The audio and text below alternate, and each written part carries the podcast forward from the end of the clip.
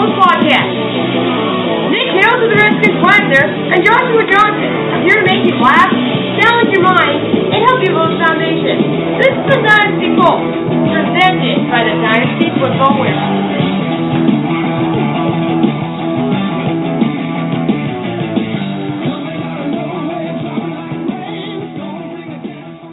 We've got to be the dumbest team in America in terms of playing the game. And I'm highly critical because of the way we give games away. We give them away, period. Playoffs? Don't talk about playoffs. You kidding me? Playoffs? I just hope we can win a game.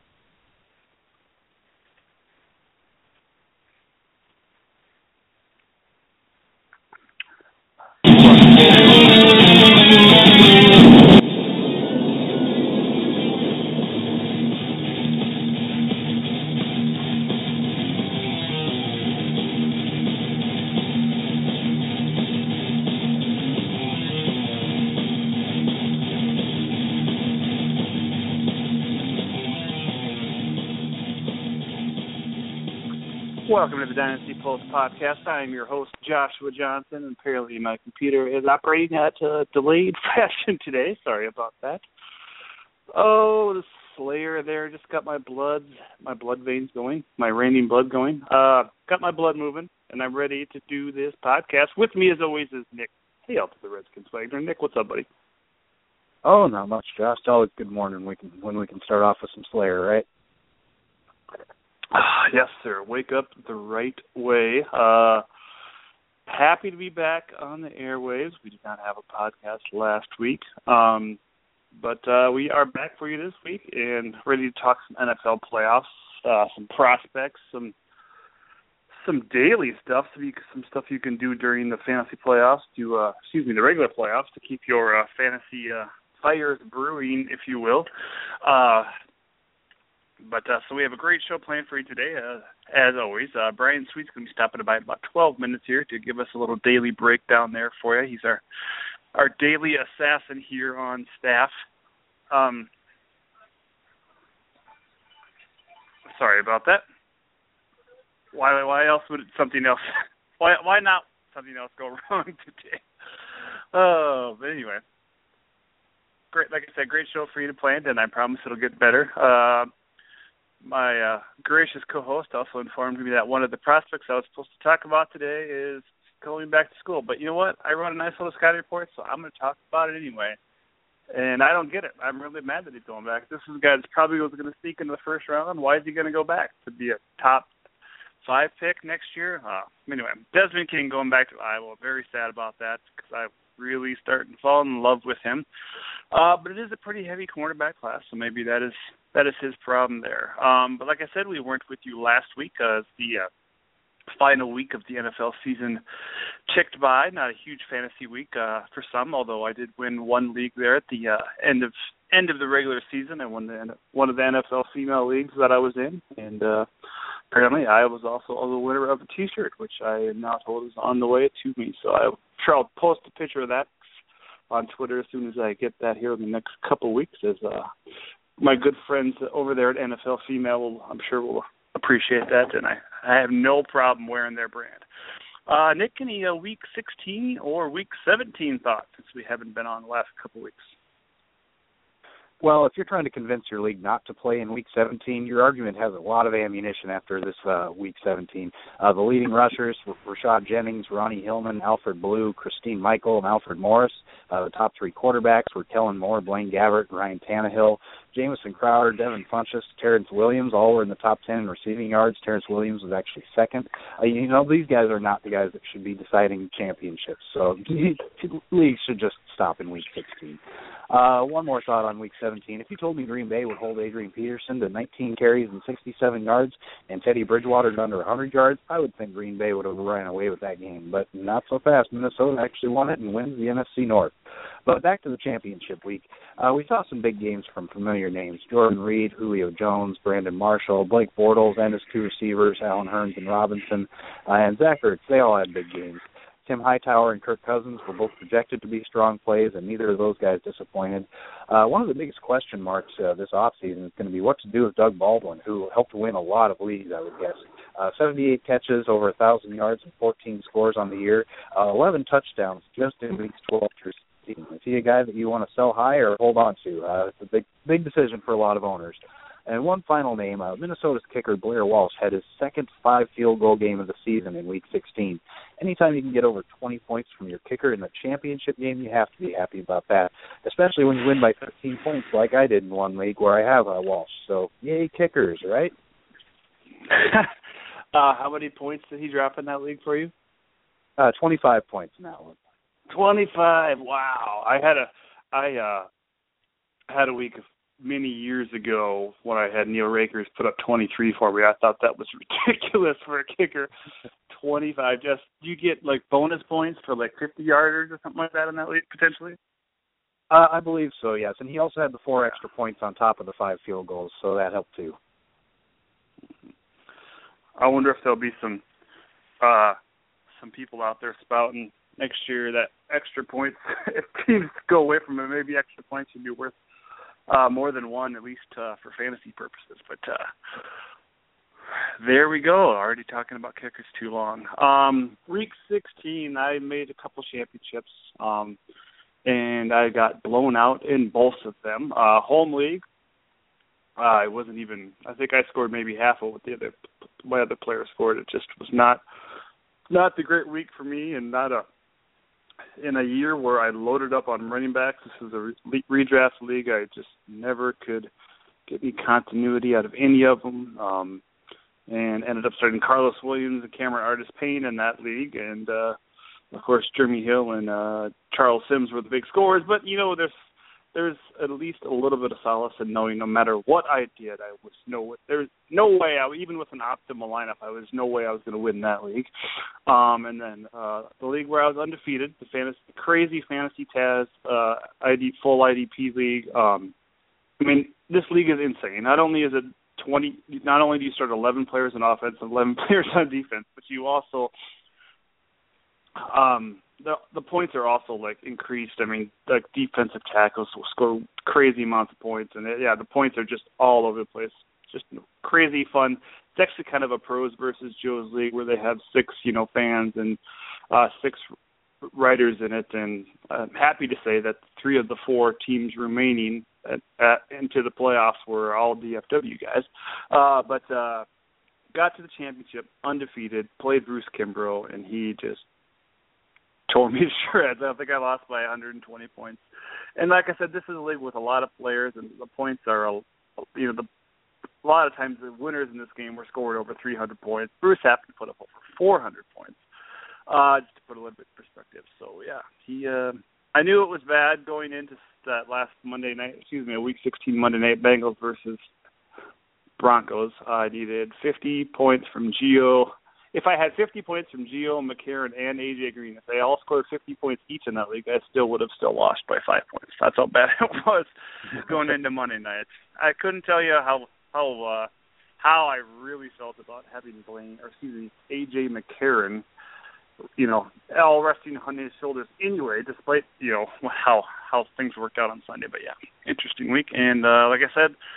Uh, beat our good friend Sonia Greenfield, the Detroit Lions reporter, in the NFL Female League uh, in Week 17, uh, thanks to my awesome group of wide receivers. And I don't know how sad this is, and uh, you can totally discredit me now, people. But uh, the one league that I didn't win, uh, that was actually the league that I, the only league that I didn't draft my team in. They, they had a draft at a weird time, and I wasn't able to do it. And uh, uh, Bruce Kimbrough stepped in and did that draft for me. So, uh, good job, Bruce. We did it. Uh, um, each and every week we do a little something that we'd like to call Nick Rants. It's where I give my co-host Nick uh, the the floor to kind of rant about something uh, that's bothering him, and I like to babble on until I get to the uh, music clip for Nick Rants. Uh, but uh, yeah.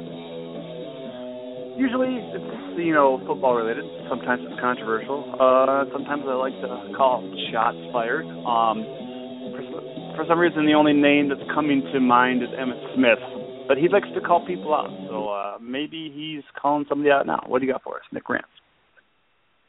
Well, it's that time of year, the week of Black Monday, when uh, many coaches get fired, and as always, some teams appear to be a little bit too hasty.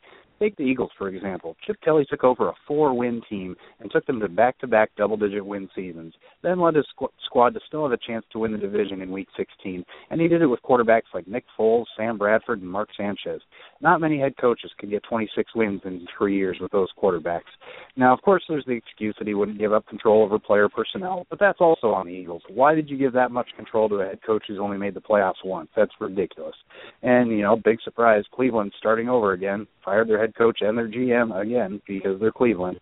That's why they've been in last place the last five years and seven of the last eight years in their division. So you know, it's nice. I think it's nice to see examples like San Diego. Uh, the head coach there, McCoy, led his team to a winning record before this year's four and twelve record. But that team was so beat up with injuries, nobody could have won with that squad. Same thing goes for Chuck Pagano in Indianapolis, who everybody thought would be fired for his eight and eight season, despite coming off three eleven win seasons. Yeah, I know Bruce Arians was responsible for one of those years, but still, come on, that's just ridiculous. Good for the Colts for not trying to fix what wasn't broken.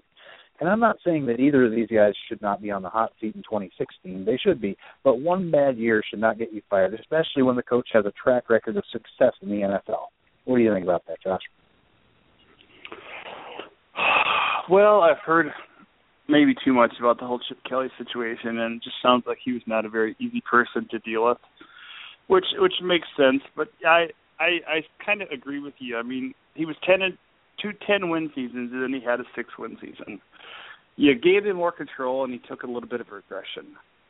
But you're not really. I mean, what what would happen? I just think maybe one more year would have been the the key there because now you're basic. Even if you went six and uh, six and ten again next year, then you fire him. But but now you're completely starting over from scratch. I mean, who who knows what what's going to come into that situation, what they're going to do with that personnel that basically Chip Kelly assembled for his system. Now somebody else has to come in there and figure things out and probably make some trades that the uh the over over aggressive fans of Philly are going to hate or make some moves that people won't understand. And uh you know, I mean, do we think this is going to help them next year? I mean, is are they going to be a playoff team next year? Uh r- recent rumor does have Adam Gase uh going in for a second interview this weekend. So maybe maybe Sam Bradford's going to be the awesome fantasy quarterback he was supposed to be this year. Who knows? Uh but uh yeah, Cleveland, I mean, I don't know. It's just that place I feel bad for those people, the dog pound, you know.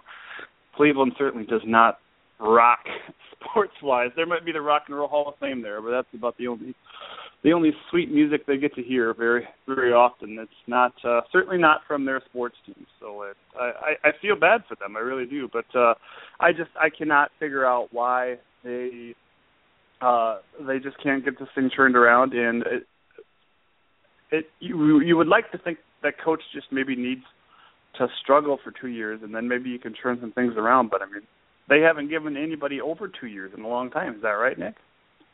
Yeah, I believe Romeo Crennel was the last coach that uh, had more than two seasons in Cleveland. Mm-hmm. Yeah. Um, interesting thing too on the coaches. Did you know Todd Bowles is like the first in the last three head coaches, three of the last four head coaches for the Jets in their first year made the playoff, and Todd Bowles now has the distinction of being the first one to uh to miss it in his first year, which is crazy to me. I cannot believe that team didn't make the playoffs. Obviously, they're at fault for losing, you know, the final week, but that's that's such a great team, up and down, and what Fitzpatrick, Mr. Fitzmagic, was such a great story, and now now Todd Bowles has to deal with deal with that in New York. I th- I mean, obviously he's not on the hot seat yet, but uh, uh, guess that's what happens when you're in a tough division. Uh, and, and you know Rex Ryan really enjoyed that too. But uh, interest, just an interesting note there. Um, what uh, we should be having Brian on the line momentarily, and there he is, a minute early. Punks. Actually, he was three minutes early. So let's not let's get technical about this. He was three minutes early, and uh, so we are going to patch him through one now right now. Brian, are you there? I am, guys. What's going on?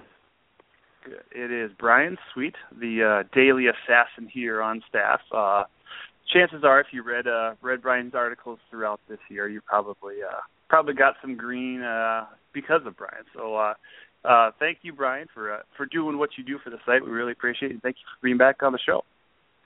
I'll enjoy every minute of it, man. Looking forward to Wild Card Weekend.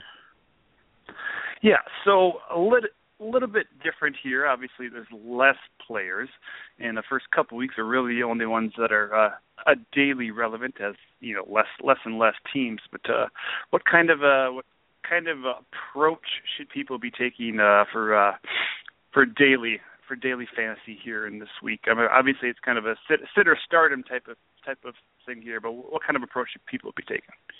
Well, you know, a lot of people I think mistakenly feel like with fewer options at each of the positions, it might be a, a good week for daily fantasy players to take advantage. You know, less chance of hitting on some random running back or some random wide receiver that only a small portion of the people have. But in, in reality, um, the the professional daily players, if you will, have even more of an advantage in a smaller field because they have the ability to input a lot of lineups. They can uh, utilize uh, their their larger bankroll to get a lot of players. So I think the first thing that people need to look at coming into this weekend is even though you've only got eight really realistically eight quarterbacks to choose from, um, you know, the odds of hitting on a, a sleeper running back or sleeper wide receiver diminish considerably because there are fewer ones to aim for. So, uh, first thing I guess I want to encourage people is don't expect to go in with a, an advantage this week because there's there's fewer players. In reality, there may be a disadvantage for novice players. So, I want to say that first, uh, just so people understand that this is a uh, a very analytical uh, system that daily fantasy is. So, um, you know, the more entries that you have, obviously, the better chance you have of winning in, in building a, a competitive lineup. So, that's the, I think it's the first consideration. Obviously, is just understand that there is a a much smaller um, base of people to choose from. That being said, it, it also um, can be a little bit to your advantage because you don't have to do quite as much research. Uh, you you can look at the matchups and, and probably eliminate a handful of players right off the, the bat that you, you there's no reason to really have on your team um, for whatever reason. You know, maybe it's uh, you know a, a backup tight end for for Washington. I mean, Jordan Reed's going to get all the, the targets. You don't have to worry about that guy. So uh, those probably the two most important things for this week is understand that you're playing against people who are going to have a lot of lineups out there, and ownership percentages are going to be a lot higher for each of these players. So the it comes down to finding maybe one guy that's going to differentiate you from everybody else, and that's going to be harder to do this week. So you're telling me there's seven other quarterbacks besides Kirk Cousins that people actually would consider? I mean, isn't he? He's got to be the best play. I, I would imagine maybe his value still. I don't know. I don't play daily like you, but I would imagine maybe his value still a little bit down in terms of maybe you know a good a good value. But I think I I just think if I look, I think he's going to have the best game. That's just what I think. What what do you think? Sure, you know, and that's I I've kind of sat down at the two main sites, the FanDuel and DraftKings, and looked at pricing and value and stuff, and he's he's right up there. He's probably number one or number two uh, as far as value goes. Now, I, I think that Russell Wilson's probably going to have more points. I think he's going to score more than Kirk Cousins. Um, but uh, I think, like you said, from a value standpoint, I think Cousins is going to bring more bang for your buck. Now, on FanDuel, there's only about a $600 difference between Russell Wilson and Kirk Cousins, so the disparity isn't quite as big as it is on DraftKings. On DraftKings, Kirk Cousins is only $5,900. I mean, that's ridiculous for a starting quarterback who really has been playing uh, above and beyond everybody's expectations the last six weeks. Most of that uh, because of the great play from Jordan Reed, but he's getting help from uh, Jamison Crowder. You know, is getting some touches. Matt Jones, who's going to be back this week, uh, is a great receiver out of the backfield. So I'm right with you on that one, man. My first uh, gut lineup that I put together, Kirk Cousins and Jordan Reed are my first two guys I plugged in, and I think that uh, you can't go wrong with either one of them this week. Okay.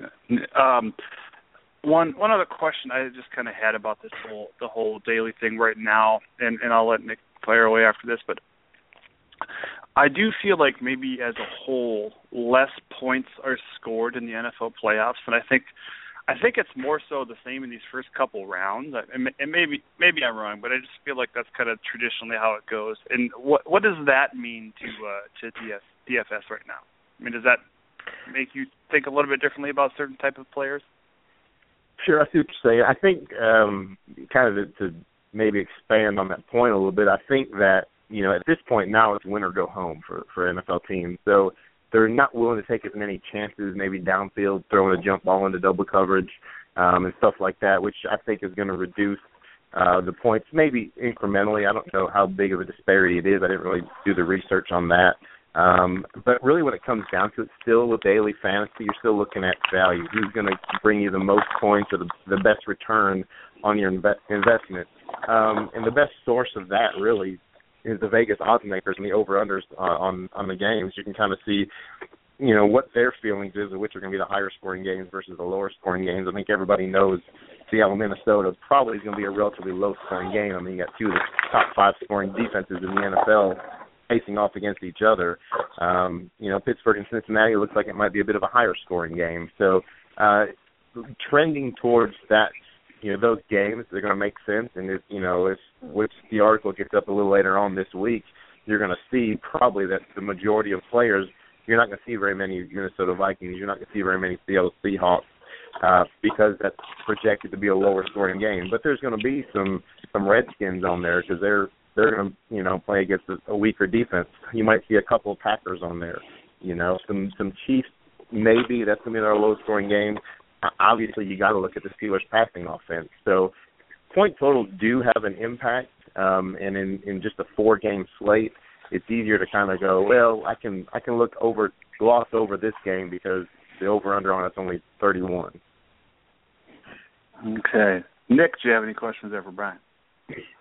Uh, yeah, I was wondering uh, this time of year, especially with uh, such a limited pool of players to select from, if you would prefer to play a hotter player over a more talented guy. Uh, for example, would you maybe think about going Doug Baldwin for the Seahawks over AJ Green, who obviously AJ Green's a better player, but Doug Baldwin's just been on such a roll lately. Sure. I mean, you you've got to look at recent trends. Um, you just said that old saying, you know, once is it maybe an anomaly, twice is a coincidence, three times now we've got a pattern um, and Doug Baldwin for the last half the season, and you can compare it directly to Russell Wilson. I mean, those two guys have been arguably the hottest, some, one of the hottest quarterbacks and wide receivers in football. Uh, not discounting Antonio Brown in any way, um, but for value purposes, yeah, I, I agree 100%. Now that being said, Doug Baldwin's price has started to creep up into that. Uh, you know, is he worth the value territory? I mean, right now, this week on FanDuel, he's sitting at seventy three hundred dollars. Um, you look at a guy like uh, James Jones or Jeremy Maclin; they're at fifty seven hundred and seventy two hundred respectively. Um, you know, Maclin I think is the better value between those two. But if you know if you're coming down to Baldwin versus uh, Martavis Bryant, who I think is sixty nine hundred dollars this week, you, you got to lean towards Baldwin and, and try and save that four find that four hundred dollars savings somewhere else, uh, just because of the the role that he's been on the last six or eight weeks. Who's one player out there that you kind of think maybe you know maybe kind of the under radar guy that could potentially do do some da- real damage this week? Um, you know the the as far as value goes, pricing versus what I think they're capable of. Uh, I think Matt Jones is a guy that you really got to take a hard look at this week. He missed last week with an injury. Um, there's a little bit of recency bias that goes into that, where you know what have you done for me lately? He might be forgotten about, uh, especially with the way Kirk Cousins and Jordan Reed have been playing. Um, but I really think that Matt Jones is going to take the starting role in that game. He's going to have some success against that Green Bay defense. Is going to be a, a key cog in the passing game, um, and that's that is probably the one player that if I said you need to put him in all of your lineups, Matt Jones is probably going to be very nearly close to the top of that list. Okay. Nick, what do you think about all this talk about your Redskins? What do you you buying into it yet? Yeah, I, I think I'm too biased to have an opinion. I, I really hope that they can have some success right now, and I'm definitely glad we got to play Green Bay and not Seattle. But uh yeah, I guess we'll see. Okay, I want to do something, and I just I just remembered it, and I don't I want to do it so we don't forget about it. And I want to tell everybody out there listening that nobody is prepared for this, but we know what's going to happen. And I know Nick's probably thinking about it in the back of his mind, but we'll let we'll let Brian answer first, and then we'll let Nick go since it's really in his camp. Now, sure. Obviously, as the off season approaches, I think you're we're I probably I'm I'm positive that the Redskins are going to pony up and pay Kirk Cousins. So because we can't do this podcast the moment that happens, I want to get Nick's initial reaction when when it does happen. So we're going to kind of look into the future here. We'll get Brian to go first, and then Nick's going to go first. But let's say news breaks two months from now. Cousins gets a five-year deal. I don't know what the money's going to be, but it's you got to think it's going to be franchise style, franchise QB money. I would I would imagine. I just think this is going to happen, and I want to get Nick's initial reaction to when it's going to happen. So we'll get Nick to think just a few minutes. What do you think about that news, Brian? Do we think it's going to happen? Is that what you're asking? no, it's going to happen. I've already decided it's going right. to happen. What is your response to it? Is it a, is it a mistake? Is it is it smart? Have they actually found something in Cousins? What do you think? Sure. Uh, you know, if you're asking me, I think that you you've got to if you've got an established quarterback and he's done. I mean, even when he came in in previous season when RG three went down, uh, he's proven that he can do it. And this year he's proven. I mean, granted, eight and eight's not the best record, but you got a division win out of it. You got a home playoff game. Um, franchise money, you, you know, I'm I'm thinking if you can get them at five years, forty mil, eight mil a year, I think that's probably about as high as I would go. Um, but I, I, I'm with you. I think it's going to happen, and I think that it's going to be good for the Redskins, especially if they can keep Gruden around. He he seems to be uh, the key cog in all of this. All right, Nick. Well, Brian Brian was so bold as to throw some money out there. What, what do you, what do you think? I think it uh, that kind of money, forty million, the Redskins would do that in a heartbeat. I don't think he's going to settle for that low, especially when you look at guys like Ryan Tannehill in the hundred million dollar range. You know, if we can get a contract similar to what the Dolphins gave Tannehill, you know, the hundred million dollars, but a contract that's somewhat easy for the team to get out of after a couple of years, I think that would be all right. Uh, if it's something to where the team is definitely for sure locked in for five years, I would be a little more hesitant there. Just it's such a small sample size where he's played at an elite level, I would be I would be a little hesitant to completely break the bank to keep him. But I don't think they have a choice. They have to keep him at this point. Did you just use the word elite and cousins in the same paragraph there, Nick? I think you're starting to believe it it's finally there, but sorry. Uh, but thank you for your questions for Brian about about daily this week. Now that we've already gone off off script. Well, I was wondering, are there any uh, rules that you tend to adhere to, like uh, leaning towards home teams or leaning towards teams with playoff experience? And I know in the NFC those two rules would completely contradict each other, but are there any guidelines like that that you tend to follow? Um, you know, I don't, I don't think so. I mean, you, you mentioned recent recent trends and how players are playing. I think that will play a small factor in some of it. Uh, I think the biggest factor for this week is uh, is going to possibly be weather uh, especially in that Seattle Minnesota game. You know, still playing it outdoors. That might be an issue. Uh, I don't know what DC is looking at uh, coming in this weekend. So um, there's three games that are going to be played in the elements. Uh, so we're kind of be tracking the weather and see how that goes. Uh, you want to maybe lean a little towards home teams some, um, but I think that the biggest factor outside of weather is going to be total points, you know, your over unders maybe in some of the Vegas lines. Uh, you want the teams that are going to score points. That's what relates to success in daily fantasy. So um, the other thing I would say is is the only other rule that maybe I would adhere to in the bigger tournaments, the the big top prize money tournaments, is stacking a, a quarterback with uh, his primary receiver, uh, Kirk Cousins and Jordan Reed, or Russell Wilson, Doug Baldwin. Uh, you may be hard pressed to get a Roethlisberger, Antonio Brown uh, stack in there with their prices they're commanding this week, but that's uh, always a good way. If you think the quarterback can have a good game, hey, double up the points and hit his number one receiver. Okay, yeah, I like. We talked about that. I think the first time you were on about uh, mm-hmm. stacking, and that does sound, sound like a very good idea, especially uh, especially for this week here. I think you can certainly uh, get away with that. And um, I don't know how this become the Kirk Cousins show, but yeah, the Cousins to Jordan Reed connection is it's for real. And I mean, it, you look at you look at Jordan Reed, and maybe this is this is a a tale for uh, you know all these draft nicks out there who want those tight ends that are six five, two fifty. I mean, look at Jordan Reed, six two, two two thirty. so he, re- I mean, he really is just just a big wide receiver. I mean, this wide receiver is bigger than him in this league, but when he lines up at tight end, yeah, he doesn't have the height advantage like he does, but he is such an athletic mismatch for just about anybody. And it's not like he is this huge freak athlete. It's just people are are not used to what what he can do, and and they're just when I mean, gosh, this guy healthy is is he's a top five tight end in my mind, and dynasty formats and and and even redraft next year. So I just I, I really like that connection. So I guess play play Jordan Reed. Uh, any more thoughts there, Brian, that you wanted to share before we let you go? Uh, no, just uh, good luck to anybody who decides to uh, take their shot out in the daily space this week and look for the article. Uh, probably gonna get that out on try to get out on Friday this week since we got some Saturday games. Okay, yeah, I love love reading your stuff, Brian, and, and thank you for coming back. And I should warn you. Sometimes I'd like to make an exception for for DFW people, but I didn't have the computer know or the computer chops this morning will say to do it. But when you come back for the third time, you get a musical intro. That's that's me and Nick's rules. So you got next time I call you back, you need to you need to figure out what uh what uh you know, it's it's professional wrestling. What song you walking up to? That's that's what we want for you, all right? Man, what's with all the pressure? Seriously, all of a sudden. you got time. I'm just saying. Just think about it. Next we'll time, next time we'll I come it, calling. All right, I'm looking forward to it. All right, cool. Thanks, Brian. Have a great day. Thanks.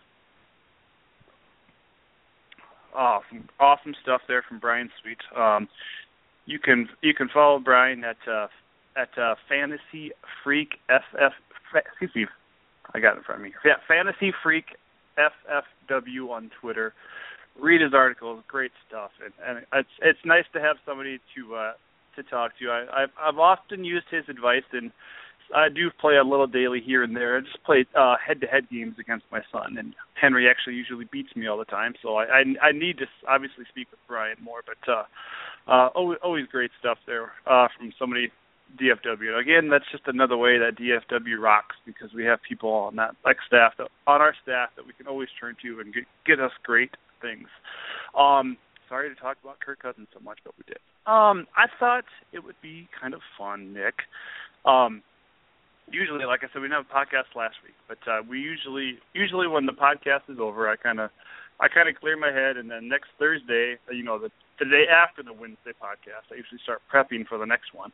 And I wrote these down a while ago, but uh, actually they've come to come some interesting points. But I thought we could play a little Would You Rather, as uh, there's some coaching vacancies out there. Now some of these are, and obviously I didn't know that there were going to be both some both of them up, but I had actually added one too. I added San Francisco versus Cleveland here, Nick. So you're gonna have to think on that one here.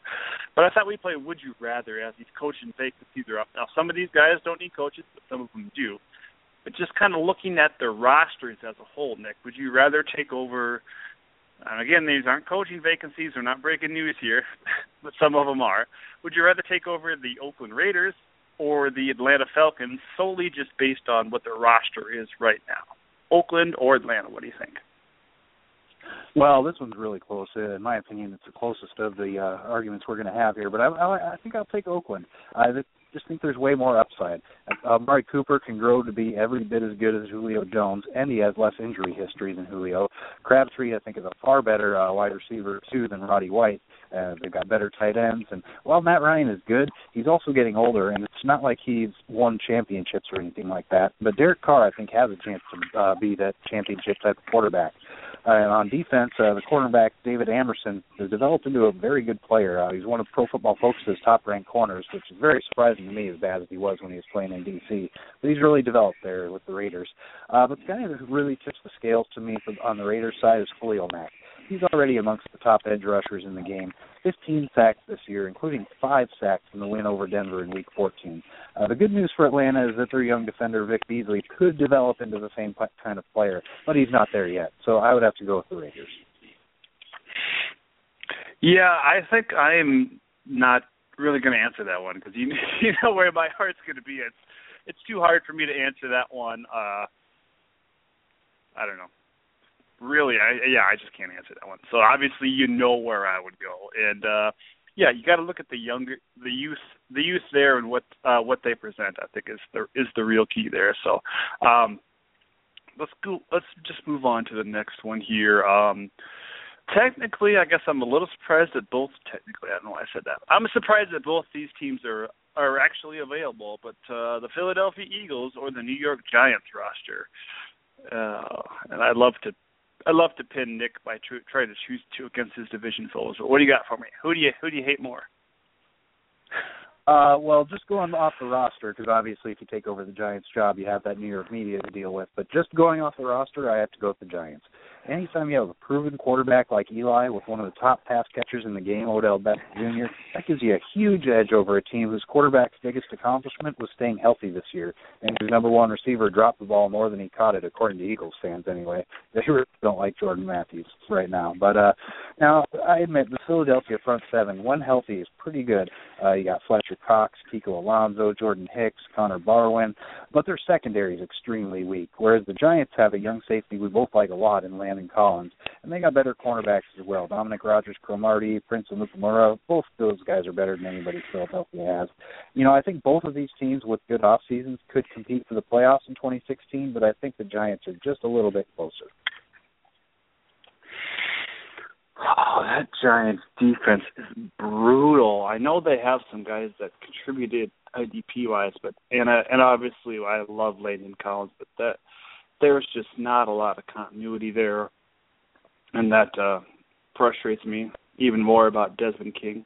Um, as I was maybe talking about Giants and them in my mock draft that I'm writing, but uh, I think that's certainly a, a cornerback is a huge position they need. But I I think I would lean Giants too, just because you're when you look at Philadelphia, you're looking like I said earlier, looking at a bunch of people that were brought in for a specific reason and a specific scheme.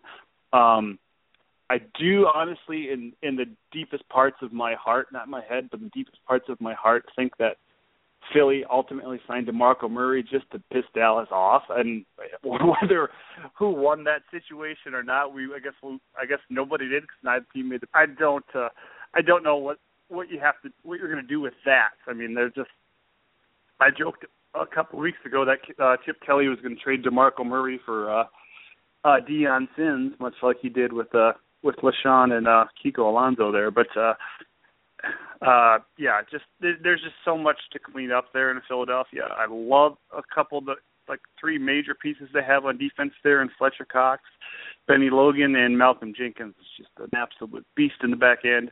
Uh, but they just they just they're lacking in in things versatility. I think, like I said, everybody's brought there for a specific reason. Where I feel like the Giants have drafted just basically the best player in the first couple rounds over the last few years. So I think there's certainly more to work with there uh, in uh, in New York. But uh, yeah, that that that media certainly does not help by any means. Um, next one here. Sorry. Lost Minnesota or Green Bay. I knew I knew this wrote this one obviously before last week, but uh what do you think? I mean, we got one of the best quarterbacks in the league, so it's kind of hard to move off of that, but there's no denying that how awesome this Minnesota defense is right now and and the use they have. I oh it's it's, it's you got you got to imagine they're just going to get better as the years progress. What do you think about Minnesota or Green Bay? I think it has to be Green Bay. I like Teddy Bridgewater, but he's what like a top 15 quarterback. Whereas you'd be hard pressed to find three better quarterbacks than Aaron Rodgers, who may be in a little bit of a funk right now. I don't know if he's dealing with an undisclosed injury or maybe it's just a slump for him. But we've seen him when he's right be one of the very best in the league.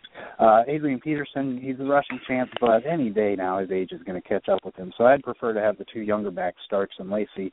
Uh, Randall Cobb is a better wide receiver one than Stefon Diggs, and both teams teams I think are equally thin after that, unless Jordy Nelson comes back at 100% next year, and then obviously a huge edge to Green Bay wide receiver.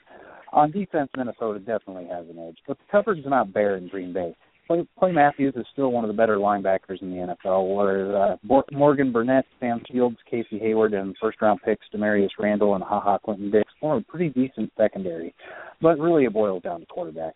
Bridgewater has the potential, yes. He's winning games, yes, but a quarterback can't be judged solely on their win-loss record.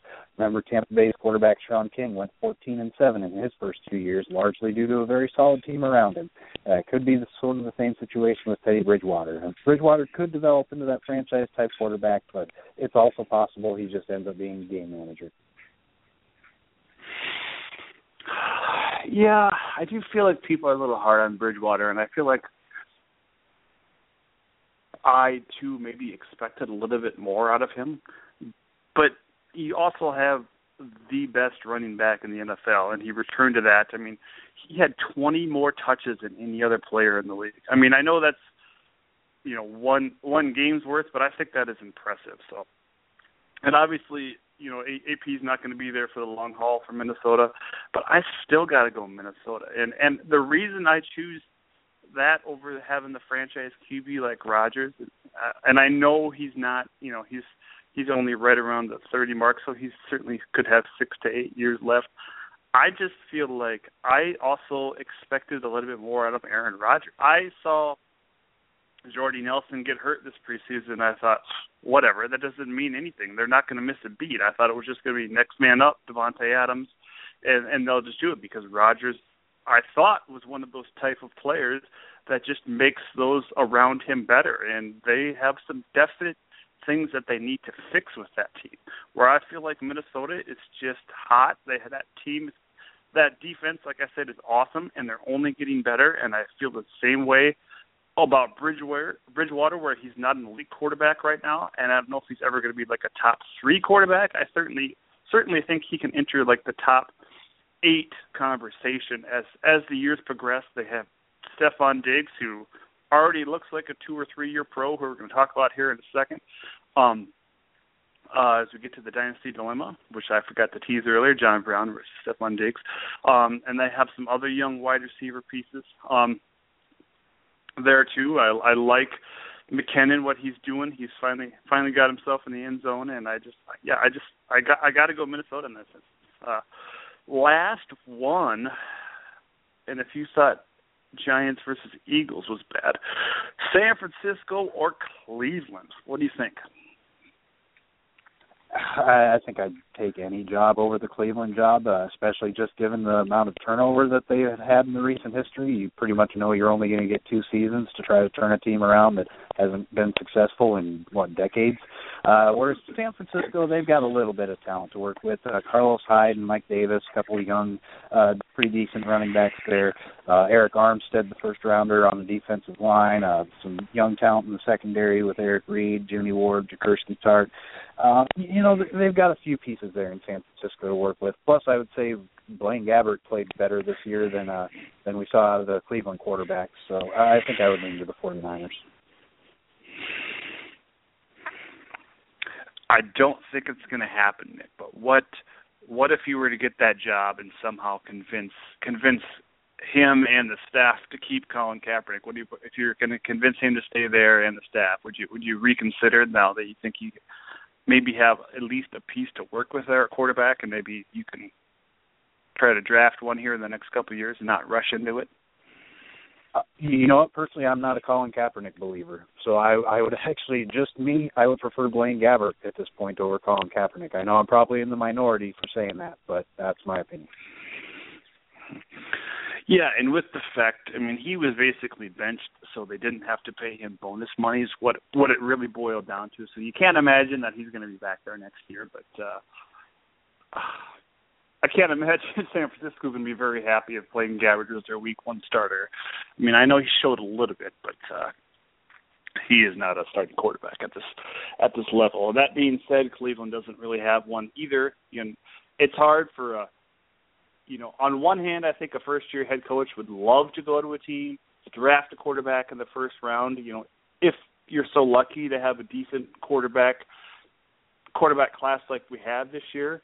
And but still, you're starting with a rookie quarterback and you know it's not going to I mean, you know it's not going to be a, a 12 to 14 win team when you have a rookie quarterback. I mean, if you're 8 and 8, you're doing a hell of a job I think with a rookie quarterback.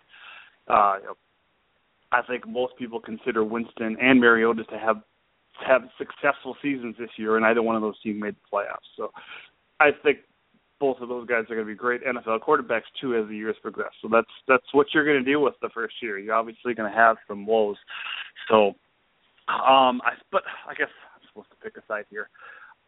I think I would go Cleveland. I like I like some of the pieces they have, and I think they because they have been bad for so long. I think the all the, the maybe everybody on this roster has just been a little bit more experienced than maybe some people on the San Francisco roster, uh, and I don't know if I'm explaining that accurately. I just feel like you're going to get you're going to go in a situation where you have a lot of a lot of guys that know that if they play their head off this summer that they're going to get they're going to get in the game and they they're going to they're going to there's not a, a set depth chart there. So I think you're going to you're going to have a a, lot a bit more of a hungrier crew, especially considering you're going to be drafting high again uh, in the NFL draft. So I'd, I would love to get a head coaching job right now and have se- seven picks. That's for sure.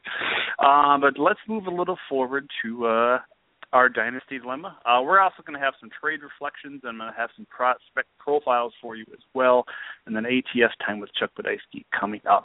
Um, sorry about the rocky beginning, but we I think we're finding some great footing here now that we've got our Kirk Cousins love out of the out of this out of the air. But each and every week we do a little something that we like to call uh, uh, dynasty dilemmas, where we pit two uh, players against each other and just kind of talk about who we would take and why and what we think about uh, their futures. But this week we did uh, John Brown versus Stefon Diggs, as I as I mentioned earlier, and I I had the chance to go first, so I will go to choose first. So I will go first as I chose uh, Stefon Diggs.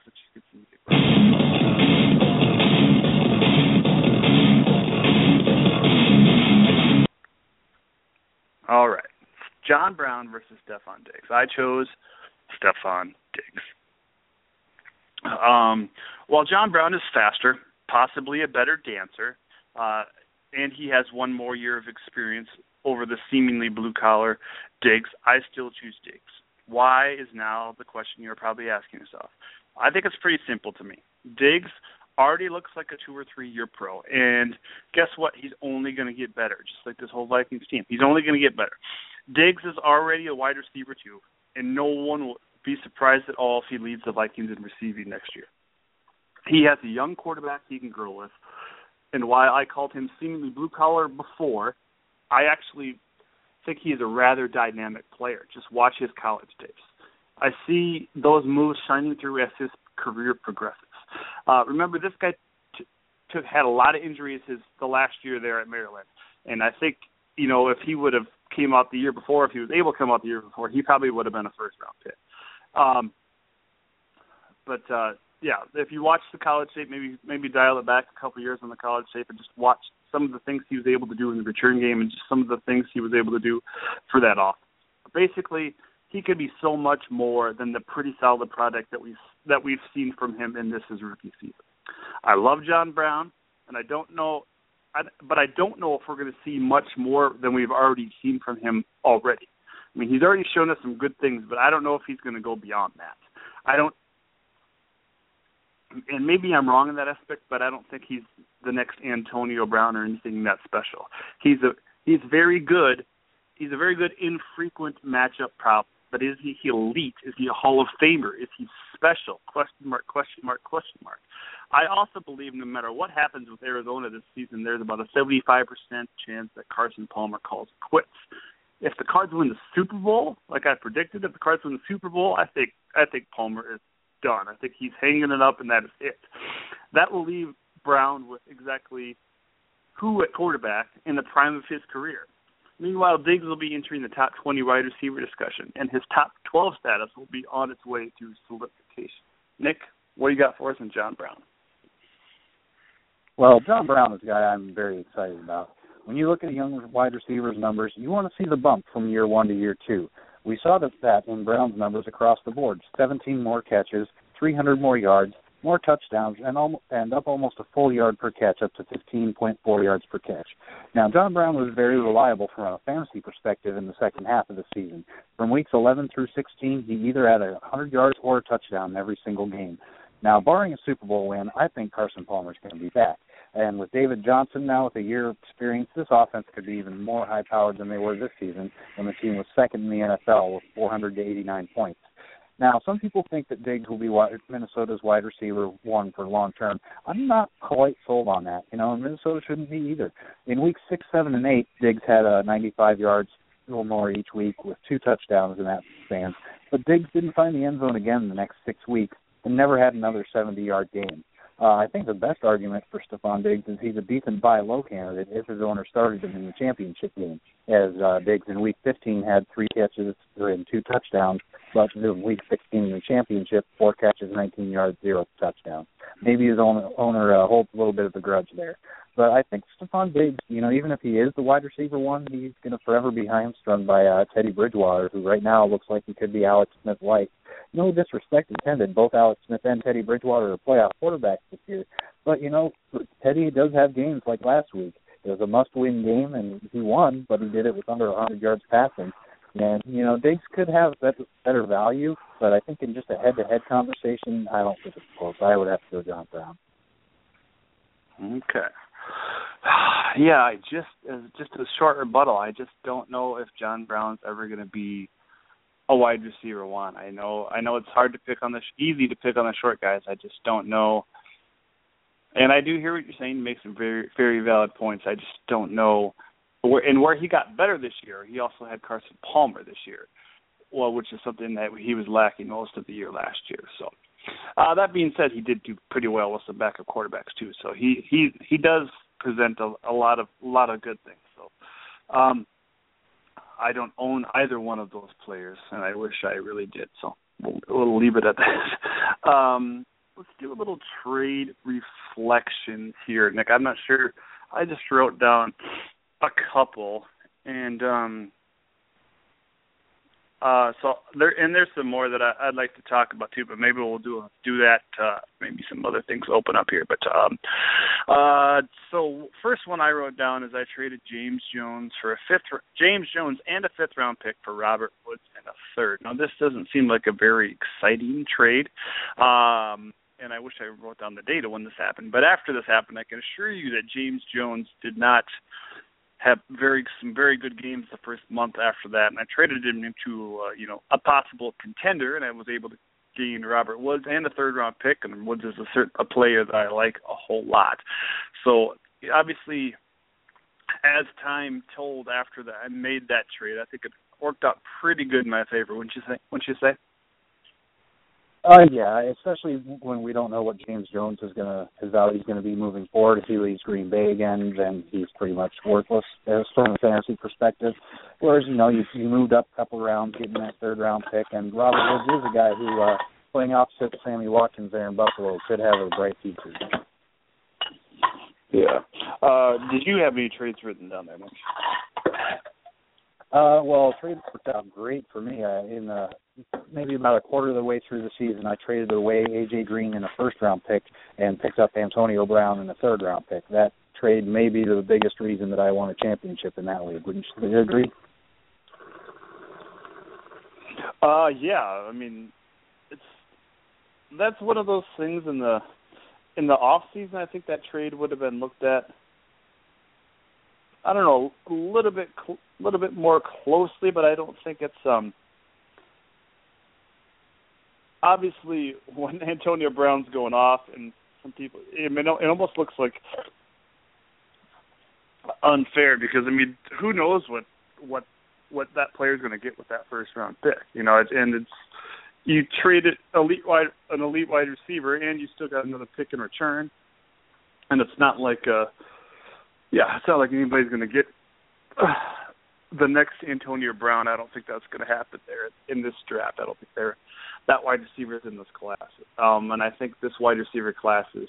I said it last night on Twitter, and I'll say it again here because I think it was a great statement. I know I'm pumping my own chest, but I think there's a lot of Terrance Williams in this draft and a not not too many Dez Bryants. I think that's there's a couple of top end guys that I really like. I like Michael Thomas out of Ohio State, and uh, and Tyler Boyd out of uh, Pitt. But uh, you look at a guy like Laquan Treadwell, who a lot of people think is the first wide receiver going, and I just I just see kind of a Terrance Williams clone there. So I just think that I don't think there's necessarily an elite. Maybe maybe we'll see one, but there's a lot of a lot of just contributing wide receivers in this draft. So um, another one that I wrote down. I almost embarrassed to talk about it, but it was about two weeks into the regular season. Um, I traded uh Martavis Bryant, who was currently suspended, and he had that weird news about he was being addicted to marijuana, and I just thought God, this could end up being a very bad Justin Blackmon, Josh Gordon type situation. Obviously, it wasn't. Um, I t- took a chance, but I traded Martavis Bryant and Jaelen Strong for Melvin Gordon services, and uh if you, in case you didn't know, and I can assure you this is the case. Melvin Gordon didn't even sniff the end zone during his disappointing rookie season, and by that I mean I think Danny Woodhead was one of the league leaders in red zone touches. So Gordon didn't even have a chance really, and uh, he didn't even break anything off either. So pretty disappointing year for him. So time told it's certainly a different tale on that one as somebody probably drafted him, you know, either one or two, one or two overall there for more of Melvin Gordon in the rookie draft, and I traded not one but two wide receivers for him. What do you think? I took a chance there, Nick, and it kind of blew up in my face. Well, not every trade's gonna uh, work out for you, but yeah, I mean everybody, the whole fantasy community was high on Melvin Gordon coming into this season, so it's definitely understandable why why you made that trade. But yeah, you're right, it, it didn't really pan out for you. and at the time, I thought I was getting the better end of the deal because you know I was assuming that Gordon was just going to take a few weeks to get going and then you know explode, you know, 1,400 yards, rookie of the year, blah blah blah. But uh, oh wait, the Chargers don't have an offensive line or a defensive line for that matter. But uh, uh, it's a good thing we aren't broadcasted in San Diego. Um, but uh, so next week, Nick, I think our trade reflections angle will be really we're just going to tell people over and over again not to make trades until the tell the actual NFL draft because you don't want to get into uh Tre Mason territory, you know we're talking about. But we'll we'll elaborate on that next week. Um a couple prospect profiles I want to get to here before we patch Mr. Chuck Podolsky through. Um he's been waiting patiently. Uh Shaq so Shaq Lawson, uh, edge rusher there from Clemson. Um excellent power pass power pass rusher uh, at this point. Although he will need to develop some finesse moves. He's he's he's a strong kid, but you know you're not going to throw offensive NFL offensive tackles to the side much like he did in college. He just needs to get a little more finesse there. Uh, but he does set set the edge well, and he's an absolute bully against the run. So I really like him. Um, I think Nick's team, Washington or Oakland, or possibly San Diego, who needs some defensive line help, need to look at need to look at a long term solution at defensive end, and they should be eyeing Lawson in round one. I think he's mid round one type of talent. Um, Carson Wentz. I am trying to not get too excited about this guy, but hold on. Uh, most big most big QBs don't stay at smaller schools. You know, you see some guys start at a small school and then move on to a bigger school, and uh, now it certainly wasn't the case. Carson Wentz, six five, two hundred thirty-one pounds, North Dakota State Bison. Uh, no one would, no one would think the complexities. One, excuse me, one would think the complexities of the NFL game would be a little too much for Wentz to overcome, to be a full-time starter in the pros. However, watching Wentz, you you see a pure pocket who is very nimble, and he throws a very pretty ball. I have, I have prettiest balls I've seen since the barnstorming of Kurt Warner. Excuse me, there was a prettiest a prettiest balls I've seen since Kurt Warner. I'm not calling him the next Kurt Warner because I said he was nimble. Um, but uh, and I'm uh, and I was also very skeptical before I went into watching film on Wentz. I know I've seen some FBS in Division two quarterbacks thrive in the NFL, but you have to be a very you have to have a special level of poise, and that is exactly what Wentz has. He throws his throws are situationally stunning. He can float the ball and rifle rifle with accuracy, with extreme accuracy. So he's got he's got great range and just kind of understands the moment and what kind of throw he needs to make. Um, if you want a comparison, I think Steve McNair is very close. Another another non-division one QB. Uh, I think that's a very good comparison there. Steve McNair, of course, out of Alcorn State. Um, but when you watch someone like this from a smaller school, you you expect them expect it to be evident that they are the best player on the field, and that's exactly what you see when you watch Wentz. Uh, the big test for Wentz will obviously be the Senior Bowl, as and see how he handles the pressure of FBS edge speed. Um, I see Wentz being able to peak somewhere in round two for teams like Houston, San Francisco, Arizona, possibly, and uh, and St. Louis. I, I think he's I think he's going to be a. Some people have him in round one, but I think he's certainly going to be gone uh, by round two. Um, couple more here. Reggie Reggie Ragland. Uh, they're not nearly as long as that one. I just really like that Wentz kid. But I like I said, you got to we got to watch him against quality quality bigger bigger opponents. I think that the Senior Bowl is going to be huge for him. Um, uh, Reg should be the first first or second uh, IDP guy off the board in rookie drafts. He's thick hipped. He's a thick hipped lateral fourth, much like uh, former Alabama LB and current Raven CJ Mosley. Rags understands the game, and he understands the game, and and and any minim any any and he has some maybe some minimal physical shortcomings, but you that's all erased when you see the kind of football IQ that he has. He just knows where to be. He's always around the ball, even if he's not making a tackle. Uh, you hear that a lot about those guys, and that's exactly what he is. Uh, teams searching for a gutsy leader to patrol and destroy the middle of the field will want to look very hard at Rags because I think he's going to be a mid-round one guy. He if he's gone, if he's not gone by round one, I I would be totally surprised because he he's easily to me one of the safest players in this draft. All right, Desmond King. I wrote down just a few words about him. He's going back to college. I'm very upset about it. I, I'm going to read it anyway, and then I'll read it again next year at this time when he's coming out. King has speed to play man and the awareness to do to do uh, uh, to to cover two and recover in in zone. I think he's just a very impressive player to watch. Uh, he will need to stop work at stopping the run, but he is not afraid to get his nose dirty. I I really like cornerbacks that have no problem making tackles. He's always on there, even if the play is away from him. He's always in pursuit. Uh, what I love about King is that he is ripped. I mean, ripped like a fullback, but he has four five speed. He's also made over 60 tackles in each, of his seasons at Iowa as a starter at cornerback. His eight interceptions made him co-leader in the nation, and scouts are absolutely drilling over him, although not right now. Um, I do think teams like Carolina, Arizona, Oakland, Atlanta, Washington would be stupid not to draft uh, King in the first round next year, obviously. Um, if King makes it out of round one, I will be totally, totally surprised. And obviously next year he's going to be probably a top ten. Um, so, any, any questions there about those about those prospects, Nick? Uh, I've got a couple, and full disclosure, I haven't had a chance to watch the film on these guys, so my questions basically come from scouting reports that I've read. But uh, uh, Carson Wentz, you know, he's a big, strong-armed quarterback. He's a winner, but he's somewhat raw, and he played most of his games against subpar competition. That sounds to me kind of like a poor man's Blake Bortles. Do you think that's a fair comparison? Yeah, and I really wish Wentz was Wentz is his team is playing in the in the FCS championship this Saturday. I really wish he was he and he is currently hurt with a with a with a finger issue on his non-throwing hand, I believe.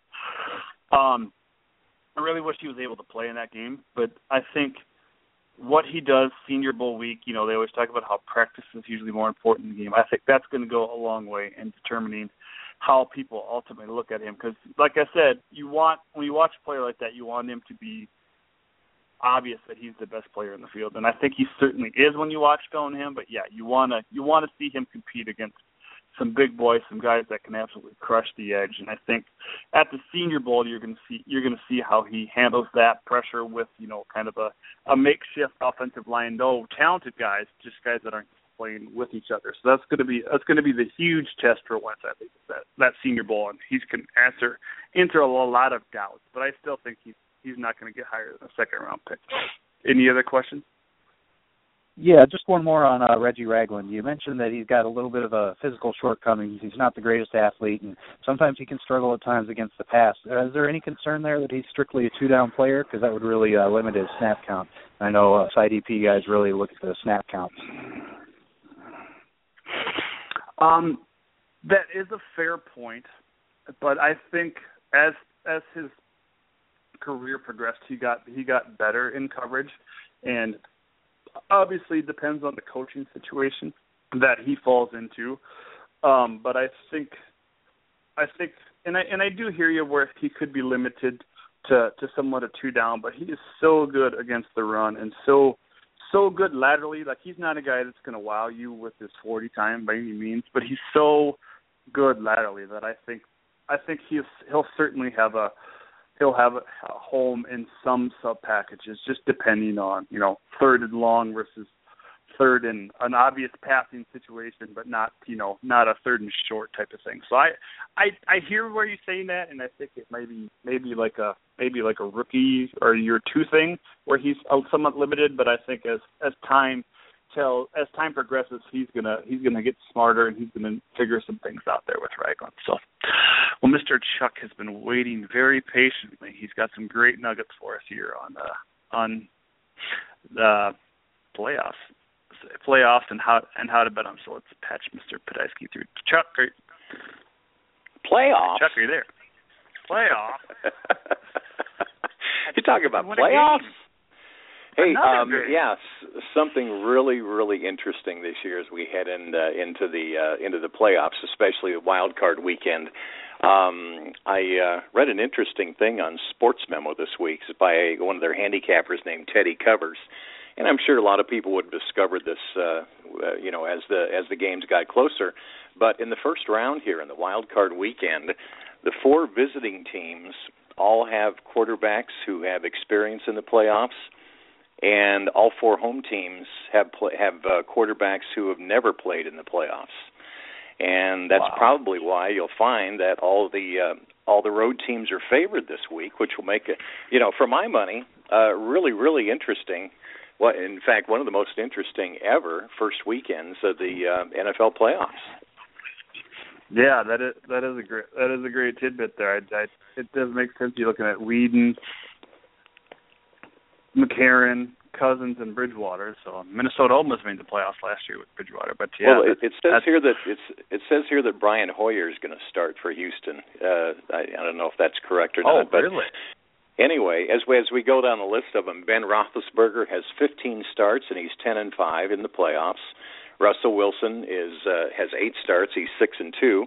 Aaron Rodgers has 11 starts. He's six and five. And Alex Smith is the only one of those three that has a losing record in the playoffs he's one and two.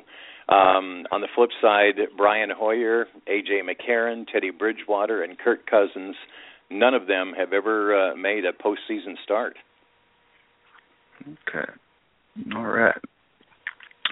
Um, well, what do you got for us? I asked you to come with with a couple things today. What do you got for us on on, on the the playoff teams and their Super Bowl odds, Chuck?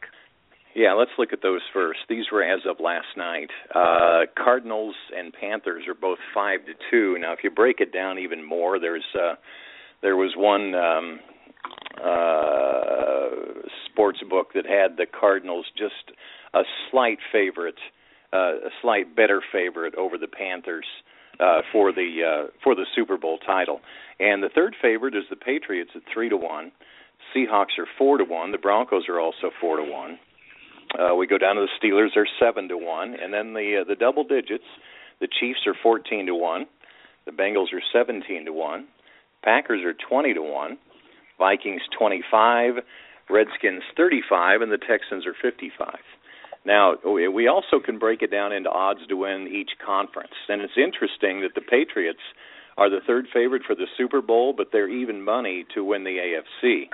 Uh, the Broncos are second at eight to five. Then the Steelers, Bengals, Chiefs, and Texans Texans are 25 to 1 in the AFC. And in the NFC, Cardinals and Panthers are both 5 to 4. Seahawks are 9 to 5, Packers are 9 to 1, Vikings 12 to 1 and Redskins are 15 to 1. Hmm. Nick, any any thoughts or surprises there on those those those numbers? I'm a little surprised that the Redskins are such a long shot, uh, to be honest with you, just because of how hot they're playing right now. I know they're not on paper, they're not as talented as a lot of those other teams, and they definitely don't have the playoff experience, but they're just really on a roll right now. So I'm a little bit surprised that they're such underdogs. The thing that surprised me is that the teams, uh, the teams at the top, a lot of them are flawed. Uh, the Cardinals just lost, and I don't know what you make about the Cardinals' loss last week, you guys. You know, like I think honestly they weren't really trying and didn't want to show anything before the playoffs and didn't want to get anybody hurt. But the Cardinals, you know, seemed to have a chink in their armor last week. The Panthers uh, seem to be the most solid team going in. Uh, Patriots, of course, with their injuries, they they they have fatal flaws. The Seahawks got hot at the end of the season, and they're four to one and of course we all know about you know the troubles of the Broncos with their uh, with their quarterback issues, and uh, whether or not Peyton Manning is going to be able to uh, to uh, to continue through the playoffs. The Steelers, um, you know, maybe the Chiefs. It seems to be it seems to be bottom weighted. You know, I would I, I would like to take a chance on the Steelers, maybe the Chiefs, and uh, and Nick, you're right, maybe the Redskins. Yeah, nothing really sticks out to me. I mean, if you wanna if you wanna have fun and throw throw ten bucks on the teams with the with the longest odds, why not? I mean, you can turn it into a nice a nice payday for you. But uh, you know, nothing really sticks out to me. The two teams that I the team that I really like is Arizona. What um and obviously they have the best odds.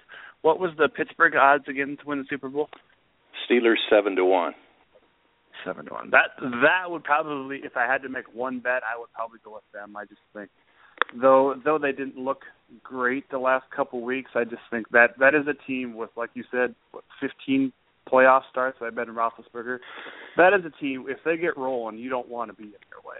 And and I do yeah. kind of feel the same way about about Seattle, but it is Seattle's going to have to do it all on the road, which will be interesting.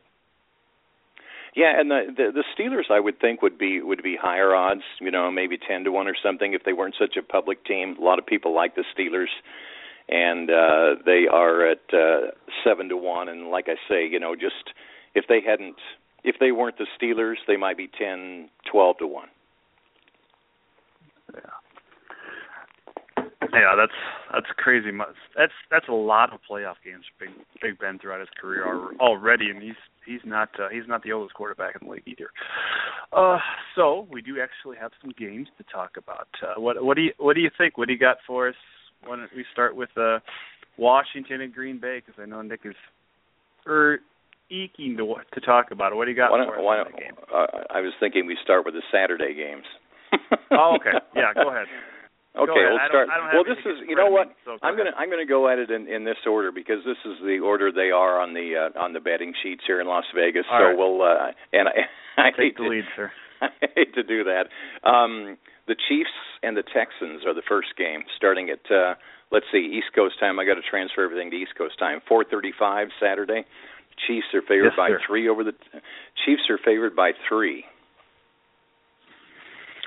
Okay. Why don't can you uh when you say the game you want to give us the over under as well since since we only yeah, have a you handful bet. of games talk Uh, about. over under on that game is 40. Oof. Uh not maybe not the lowest number, maybe over under, but uh jeez. This is it's it's ooh, that's a tough one. I I I think whoever scores a defensive touchdown will win this game. Um but I just have a little more faith in Kansas City, and I know that Houston defense is uh playing lights out and Watt uh Watt's got the cast off and he's uh he's breaking necks already but I uh I hope he doesn't break somebody's neck. I didn't mean to say that, but uh he's doing damage. He's doing some real damage and uh it's it's hard to bet bet against him, especially with the home team dog, but Houston I think just as a whole is a little too inexperienced in the playoffs. So I'm gonna take I'm gonna take Kansas City minus the three and I also think it'll be under the forty points. What do you think, Nick?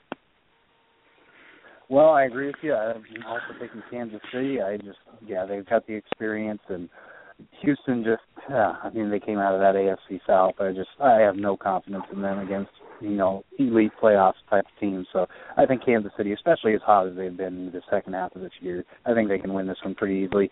And I'm actually going to go the over on this one. 40 points, that's just such a low number. I, uh, you know, I look back at the Kansas City playoff game last year. I think it was against the Colts. It was just a high-scoring shootout, uh, not very typical of a Kansas City type of team. So I, I think that this won't go over. Well, interestingly enough, the Chiefs' uh, defense has allowed 17.9 points uh, this year on the average. Texas has allowed 19.6. Chiefs were third and the Texans were seventh. So the Chiefs overall over the season uh had a better defense than Texas. Chiefs are better on offense at 25.3 compared to 21.2, but you know, you kind of got to look at the end of the season. I think Brian Hoyer has things going for the Texans. I just you know what? If it were three and a half, I'd probably take Texas. Um, I'm going to take the Chiefs in a close game, and I'm just imagining a low scoring game. Although I, I wasn't prepared to pick the over unders, but just just for the fun, I'll take the uh, the overs on this, and uh, I guess we sweep that one. Mm-hmm. A playoff sweep. Get out your brooms. There's, but they're only playing one game. Uh, not to yeah. you hey, figure out what sport we're talking about. That's right. And, and another one, another interesting thing is that uh, you know Kansas City is 11 and 5 this year. They're on a 10 game. Uh, they're on a 10 game um, winning streak. And you know, it's interesting to note that Houston hasn't been too bad the end of the year either. They are, they have won 7 out of their last 9. But when you look at Kansas City, they could uh, they could be a lot better than 11 and 5. Remember they lost that heartbreaker the last second to the Broncos. Uh, that could have been another win, but four of, four of Kansas City's five losses this year have been to teams that are in the playoffs. Wow. Very, very good point there. So uh, moving on to the the other Saturday game. What do you got for us? All right, Steelers are at the Bengals. Uh, you know, it's one of those uh, three times in a year, and it's too bad that somebody didn't sweep the season series. Then we'd be hearing people say, "Boy, it's awfully hard to beat somebody three times in a year."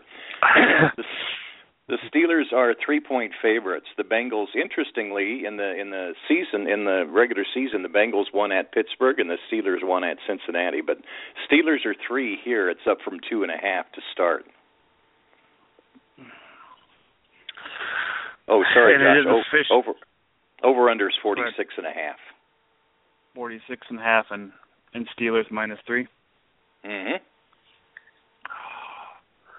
And I think it is official that AJ McCarron is starting for Cincinnati. Uh, yeah. So that being said, I I just can't I can't put my faith in there, even though the game is in Cincinnati, and you'd, love to love to see them get off of that snide. What a what a story that would be if AJ McCarron gets a, a playoff win, and uh then they have to go back to Dalton and they lose or whatever. You know, you know what you guys know what I'm saying since Dalton hasn't won in the playoffs yet. Uh, but I got I got to go Pittsburgh minus three, and I think I think it'll be over. I think there'll be a lot. I think there'll be a lot of points scored in this one. Uh, Nick, what do you think? Oh, Josh, I got uh, I've got to correct myself on something. It's forty five and a half now. It started out at forty six. It's down to forty five and a half. Sorry. That changes everything. No, I'm just kidding. Go ahead. Nick, what do you got? Yeah. Yeah, I, I gotta agree with you on both counts. You know, if Andy Dalton was playing, and, and even if Andy Dalton was playing this week but coming in cold, I would have a hard time picking Cincinnati. Maybe if Dalton had played Week 17 and gotten the rust off a little bit, the Bengals would have a better shot. But it's just right now the the Roethlisberger to Antonio Brown connection looks to be pretty unstoppable. So I gotta go with the Steelers to win and probably the over as well. Hmm. Okay, Cincinnati defense allowed uh, was second in the NFL last uh, this season, 17.4 points allowed. Um, they they have a good defense. Pittsburgh's got a great offense, uh, but offensively, Kansas City is just uh, just two tenths of a point behind them in scoring this year. I think AJ McCarron has enough has had enough games so far to uh, to get him comfortable with the offense. I am going to take a chance on the the home team in a close game in the playoffs. I'm going to take Cincinnati plus the three points. Okay. Oh, and I, for the heck of it, let's go with the over also. We'll sweep the over here. All right. Um, Sunday. What do we got for Sunday? Minnesota hosting Seattle. What do you got? Yeah, this is a tough one. Vikings at home. Uh, Seahawks started out at five and a half points. Uh, it seems a lot of money has come on the Vikings. The Seahawks are down to four and a half points. And the over under on this game, let me check that and make sure I get the right one. Thirty nine and a half right now. Five and thirty nine and a half. Yeah, and that's interesting because the over under started at forty two. I bet there's some bad weather scheduled for uh, for Minnesota.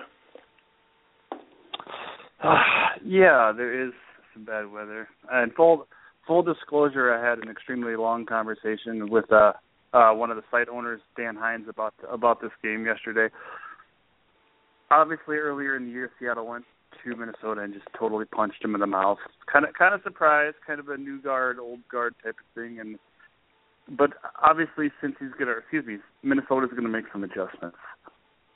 And this is the biggest, biggest spread of the weekend. Uh, so I, I, I gotta go I got to go with Minnesota. I think that's too many points in this game. I know they got blown out, but there's gonna they're gonna make some adjustments. You're gonna see uh like like Dan said, you're gonna see Xavier Rhodes all over Doug Baldwin. Uh, uh and Barr is gonna be a spy on on Wilson, so he's not gonna be able to get his get his uh his freak on outside the uh outside the pocket there. Sorry for the awful metaphor. So I I I think Minnesota is keeps this within five, and I, I think they do have a chance to to last second field goal this thing. And uh against my better judgment, I got to go under that thirty nine and a half points. I know it's a really small total for the NFL, but that's I see this easily being like a 13 to 10 type of game. So, uh no matter who's on the the winning side, it's going to be less than 5 points. Nick, what do you think? Well, I agree with you on the under. Uh, you, Chuck, you mentioned the weather. I believe the forecast was for a high of 10 degrees that day. So, uh, yeah, it's going to be a cold one there. Um, I so definitely look for a low scoring game, but I think the Seahawks will come out and win this one, even at four and a half points. It's a lot of points to, to give, but I, I just I just have to go with the experienced Seahawks. They've been really playing really good football this last month, and you know, a team team like the Seahawks that's made Super Bowl runs recently. I, it's hard to bet, bet against them in the playoffs. yeah, it's really hard to bet against them in the playoffs, but um, I'd like to go against them and, and get four and a half points. Um, by the way, Nick, I just looked it up, and the high is supposed to be zero on Sunday. Oh, and the low is the low is going to be minus nine, but they're playing this early, so no way it'll get down to minus nine. Nonetheless, I think the you know the the tendency is to oh man this is going to be easy. The Seahawks killed them last time they played there, but this is going to be a different story. I'm going to take the Vikings. I think they'll keep it close. I think they'll probably keep it on the ground with Adrian Peterson, and uh, I'm impressed with uh, with McKinnon also. He can run the ball too when Adrian's not in there. So I look for for a strong running game by the Vikings. Hopefully the Seahawks won't get out too far ahead, so the Vikings have to start throwing the ball. And uh, when you when you do a lot of running, when you have one team do a lot of running, it's a it's a good bet they'll go under. So so I will take the Vikings and the under, and we'll sweep the under here. And uh, full disclosure, in case you don't know where Sioux Falls, South Dakota is, we're about four hours south west of Minneapolis. And I know yeah, so I already heard on the radio. Yeah, yeah, I already heard on the radio this morning that our I'm expected to wake up to negative ten on Sunday morning. So nice. maybe Minnesota, maybe since Minnesota got flexed in those two night games, maybe they should have really pushed for this to be the afternoon game so the sun could peek out there. But uh so maybe they'll maybe they'll warm up through that game. But uh if it hits ten degrees in Minnesota, northeast of me, it's not. I would be extremely surprised. So which will be excellent TV. And if if you're going to that game, wear lots of pants and gloves. It's going to be cold. Uh, yeah, that should be a good game. I don't know if it'll be as epic as the uh, the Minnesota, excuse me, the Giant at uh, Green Bay game from a few years ago. That's you know you just you could just tell how cold it was there. You probably had to put your jacket on just watching that thing on TV. But this could be that case. So I'm looking for a really good game in this one. Um, last game, Green Bay at Washington. What do you got? Okay, you know, I you know I started out. I put a put a tweet on that said none of the home teams were favored, but the Redskins were pick 'em. Uh, the Redskins actually went down to uh, a one point favorite, or went up to a one point favorite. It's now uh, it's now gone the other way. The Packers are favored by one point, and the over under is forty five. All right, Nick. Let us have it. What you got? Oh, at one point, dogs, I got to take the Redskins at home. Uh, my only home pick this week. Uh, you know, they're they're the hotter team right now. Green Bay, they they look like they're in a funk, whereas the Redskins have been just you know beating teams pretty soundly. I, I especially at home.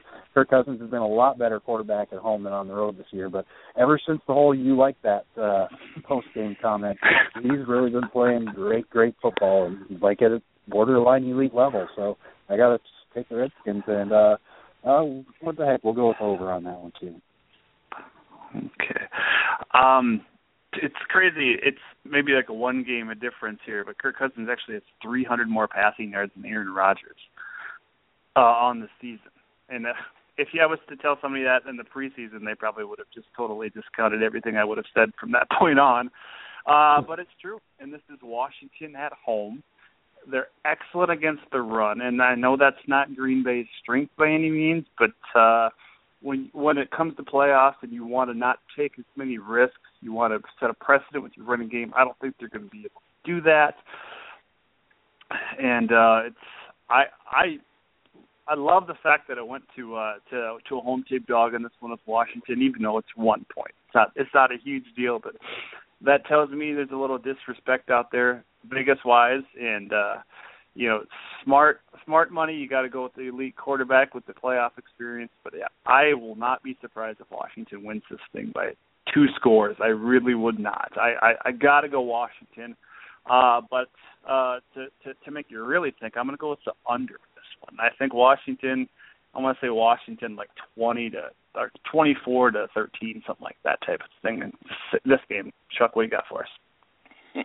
You know, I I thought a lot about this game, and uh, you know, first of all, to go back to the Super Bowl odds, if there's one, you know, I don't know who I want to bet on, but I I know who I would would never bet, I would not bet on, and that would be the Packers. They have just not looked like the Packers. Nobody is afraid of them anymore.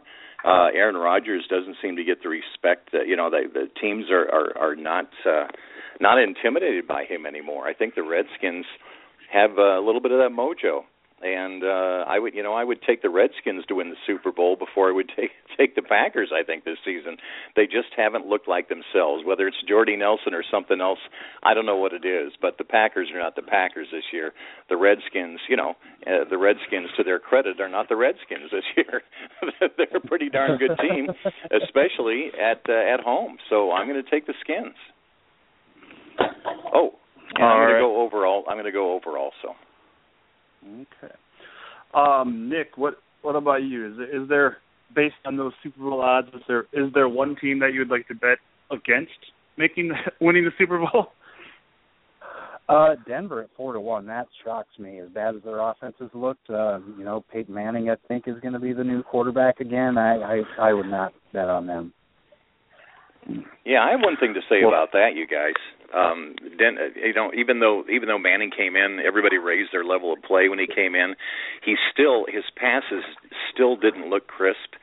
And when they get into the playoffs, they're going to have a team do the same thing the Colts did to them last year, and that is not respect the deep pass. Just play everybody close, play close to the line, uh, make him try to throw the long pass, and uh, and and be right there and, and stop their short passes. Um, uh, it it just doesn't. Uh, Peyton, even though he's you know they say he's healthy, I just I I, I didn't see the zip in his passes that that he used to have. Uh, Nick totally stole my thunder because I also wanted to, to rail on Denver just a little bit.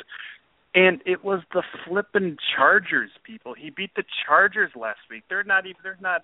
Even if they doubled their wins, they wouldn't even make the playoffs. So I mean, I don't get what people are all like. Oh, he's back. You know, he's he's not. He doesn't have it. He's not he's gonna. I would rather. I think Peyton will lose before that defense wins a game for them. I think Peyton will lose one before they lose it. And I, I hate to say that because he's he's a great he's a great quarterback, one of the best of all time.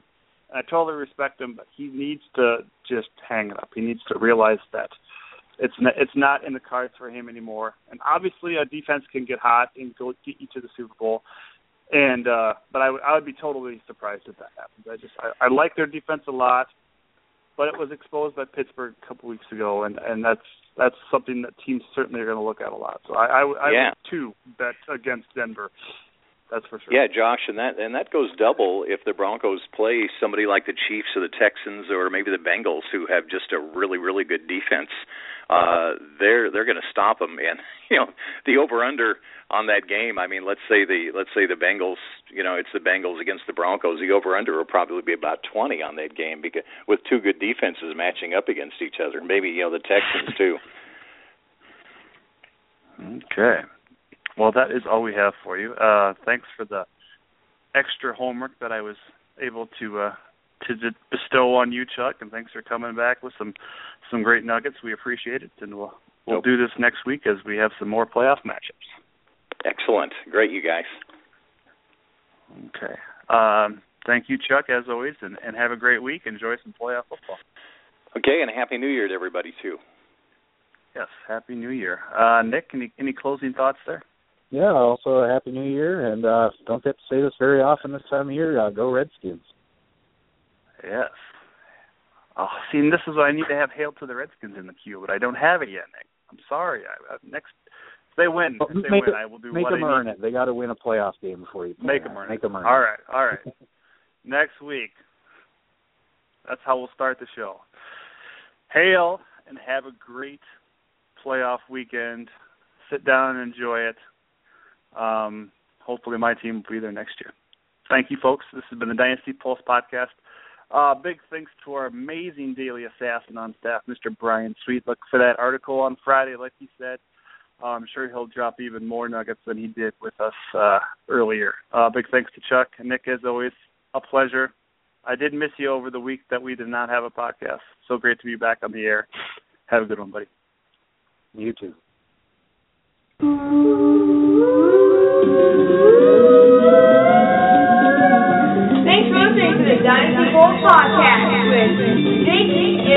With Swagger, and Johnson. People. Woke up this morning, hit three. Show money today is so sunny. Check the out, player. I'm getting money. On my face, yeah, it's a couple grand. Hundred grand plus in my jewel house pants. Everywhere I ride, getting love from the fans. Number nine, you when I to the hot I love to show my ass. Rolex watch, four bricks in a half. Haters looking down, I just look at them and laugh. Champagne, bubble bath, shopping streets for my gal. This is drop, drop, drop, drop, drop top music. Drop top music. This is drop, drop, drop, drop, drop top music. Drop top music. You play to win the game. Hello? You play to win the game.